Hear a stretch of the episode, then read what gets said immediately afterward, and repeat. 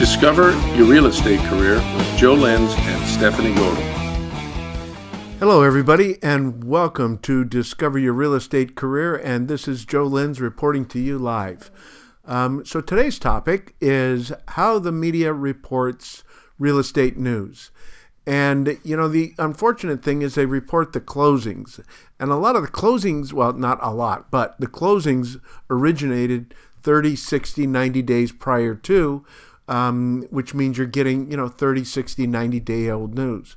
It's, it's not like the stock market to where you can get into the stock market and you can see that on a minute by minute basis on what that market's doing. Real estate doesn't get reported the same way. So it makes it really hard to make an informed decision as a buyer and a seller. And this is one of the reasons, one of the many reasons that you need a realtor who is active in the market. Now, there's a difference between a realtor and a real estate agent, and just quickly, a realtor is um, is is part of the National Association of Realtors, um, the California Association of Realtors, and also our local uh, Association of Realtors, and they have access to um, the the latest and greatest of of what's going on in the marketplace. We gather information as it happens uh, and we're very active in the marketplace, which makes a huge difference when it comes to you and you being able to make an informed decision that really is good for you and your family. So the first thing we do is we gather information as it, as it happens, and we do that through new listings that coming on the market, pending sales, and closed sales. So why is the current data so dang important to everybody? Well, you know, for sellers, you got to know what your plans and goals are. So if you're looking at something 30 days old or 90 days old and it's closing, you know, this past week, that's a good barometer of where you want to be on a like for like property, right? Well, in the meantime, there may be two or three others that have come on the market and are now pending at a different price, different strategy, um, and you may want to take those, or well, you really do need to take those into consideration as you go. So the the news isn't able to report that because they don't have really good access to that, and they don't seem to be interested in those pending transactions and the immediate closings. And they're, you know, like I said, you know, if they're reporting on December sales, shoot, those went on in October, November. Um, so that's a long time ago. Um, the other thing for a seller that you really need to consider take into consideration is: Are you going to be moving up, down, or out of the area? And those, all three of those, or something else, um, is important to making your decision and making an informed decision and timing your entrance into the marketplace um, in the best way that you can. For buyers, you need to have plans and goals. And also that, that applies to shoot sellers as well. But, you know, why is it important? And, and it's, it's really important so that you can really stay focused on what you're trying to achieve in your real estate. And I'll call it a portfolio, even though I don't consider home ownership to be an investment because you got to have a place to live and you're paying rent, whether you're paying your own mortgage or your landlord's mortgage you know you're still got to do that. So i think you, you're you're better off paying your own mortgage you know for sure. Um, so the next thing is is that if you are a buyer now let's just say for example if you're a first time buyer. Okay now you got a gazillion questions that you want to ask and the best thing you can do is to meet with a realtor and and and then you got to discuss your plans and your goals. The next thing you want to do is um, again is find out and meet with a lender who is referred to you by that realtor. Now, why is it important to be working with someone who is part of that professional realtor's team? Because you know he or she, your realtor, has confidence in that lender, and to be able to provide you uh, with good quality um, strategy and lending advice and the different loan programs that are available and how to qualify for those loans and what you need. Now, you may be a year or two out as well. You know, for example, um, we were working with a buyer um, six months ago, and they were a first time buyer. And uh, they ended up, they got into the market, they were excited. Um, they were able to purchase the home of their dreams that they uh, they never thought they'd be able to buy it. Um, and how did they accomplish that as, as a first time buyer? Well, they saved their money, and um, you know you got to start where you're at. So they did. They were leasing. They were renting. They saved their money. They came in with a really good quality down payment, and they're happy as clams um, and they uh, now live in a home that they own. But they rented for five years. Now, you know, is that a long time? You know, one of them was a, a police officer, the other one was a school teacher.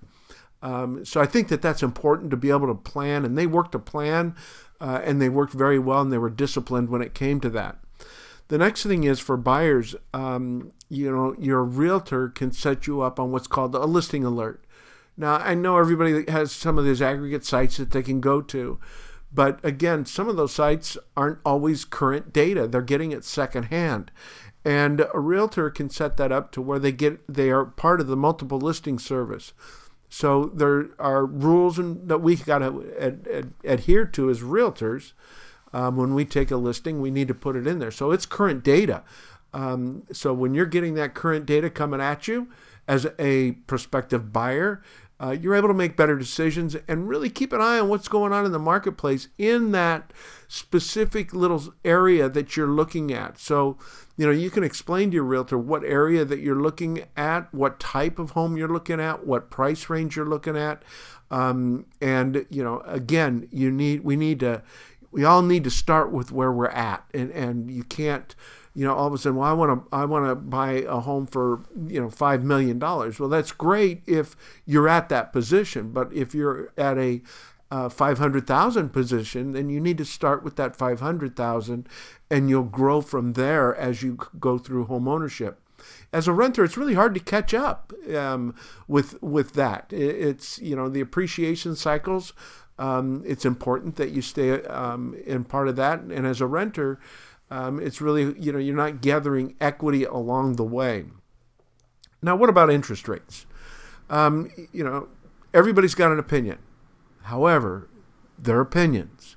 So I think it's important to note, again, that you're going to start with where you are. So interest rates are, like, for example, today they're in the 5.5 to 6% range um, you know, which is my opinion. They're not bad. That's that's it. You know, it's where it is. So the other thing is, is if you can lock in a price now that you can afford, and you qualify for, now you're into a residence, and that home is being is appreciating, and that's all great news. Now let's say we get lucky again, and interest rates go down to four or three. You can always re remortgage your home refinance, and get rid of the 6% and bring on that four, and take advantage of that 4% rate or whatever the lower rate is. You can always do that. So that's an option for you. But keep in mind, as rates go down, prices will always go up. So you want to be on the on the ownership side of that as that happens. So um, the next thing is is, and I spoke a little earlier about affording it versus qualifying um, you know, you may be able to qualify for a, a three thousand dollar home home or three thousand. Well, that's crazy. You may be able to qualify for like a three thousand dollar a month payment, but as individuals, you know, you may say, well, you know what? I want to cap it at twenty five. That's what I can afford. I I can afford. My budget can afford twenty five hundred dollars, and that's where I am comfortable and that's fine. And as long as you we start communicating that with the realtor, now the realtor can work backwards into that price. And now we're looking at properties that you are within your budget, within what you qualify for, what the lender has qualified you for, and you now have a plan of action. So the next thing is is what's going on in the marketplace you know, it, people are still buying and selling. I mean, it, it's it's always happening, uh, and regardless of what the market is doing, people are taking advantage of the marketplace and buying or selling real estate. Um, a few of the latest examples we've I've got for you is just in the past week. Um, you know, here we are in the middle of February. Um, and you know, in January, all of a sudden, somebody flipped the switch again, and um, buyers started making offers and, and transactions started going together at a much more rapid uh, pace. Um, so th- then we had one house that was listed, and son of a gun, we had, gee, even at Christmas, I think there was at least 100 people came through the open house. Um, we ended up um, with about 15 offers. All right, so you know it, it's it's still existing out there, and people are still buying, people are still selling. Days on the market are going up a little bit. Now, in that particular case, you know, it was five days on the market at best. But, you know, days on the market, so don't let that discourage you as a seller but also don't let that discourage you as a buyer and say, you know, gosh, what's wrong? How come that property's been on the market for 30 days? Well, you know, it's been waiting for you to come along and buy them. Um, and that's the perfect house for you. Um, maybe, maybe not, but you know, the point is, is that don't let days on market discourage you um, in looking at property. So, final words, just to, to just to wrap things up for this for this episode is we all need to stay current with our real estate news, um, and and that can be done again through a, a, a, good realtor who is on top of his game.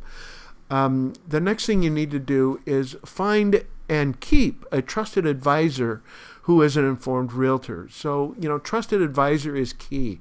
And you want to think about that person as you would any other professional in your life. You know, if you've got an accountant, if you've got your, your investment counselor, you know, your real estate um, agent falls right into that category with you um, as that person who can really assist you and give you good quality information so that you can make a decision that's really best for you. And that's really important. So, Century 21 Discovery is a great place for you to find that person as well. So, if you're looking and you know, you can always find them right here. Now, you want to meet with that person, meet with your realtor, and discuss your expectations and what your goals are, and see if it's a good match. You know, and, and just like any other person you bring into your life, you want to make sure it's a great match. So, set your home ownership goals, visit them regularly, stay focused, start where you're at, and um, you'll be happy you did 30, 40, 50 years from now. Have a great day. Charge on. Thanks for listening. If you enjoyed this podcast, please subscribe and then share it with someone you think will benefit from it.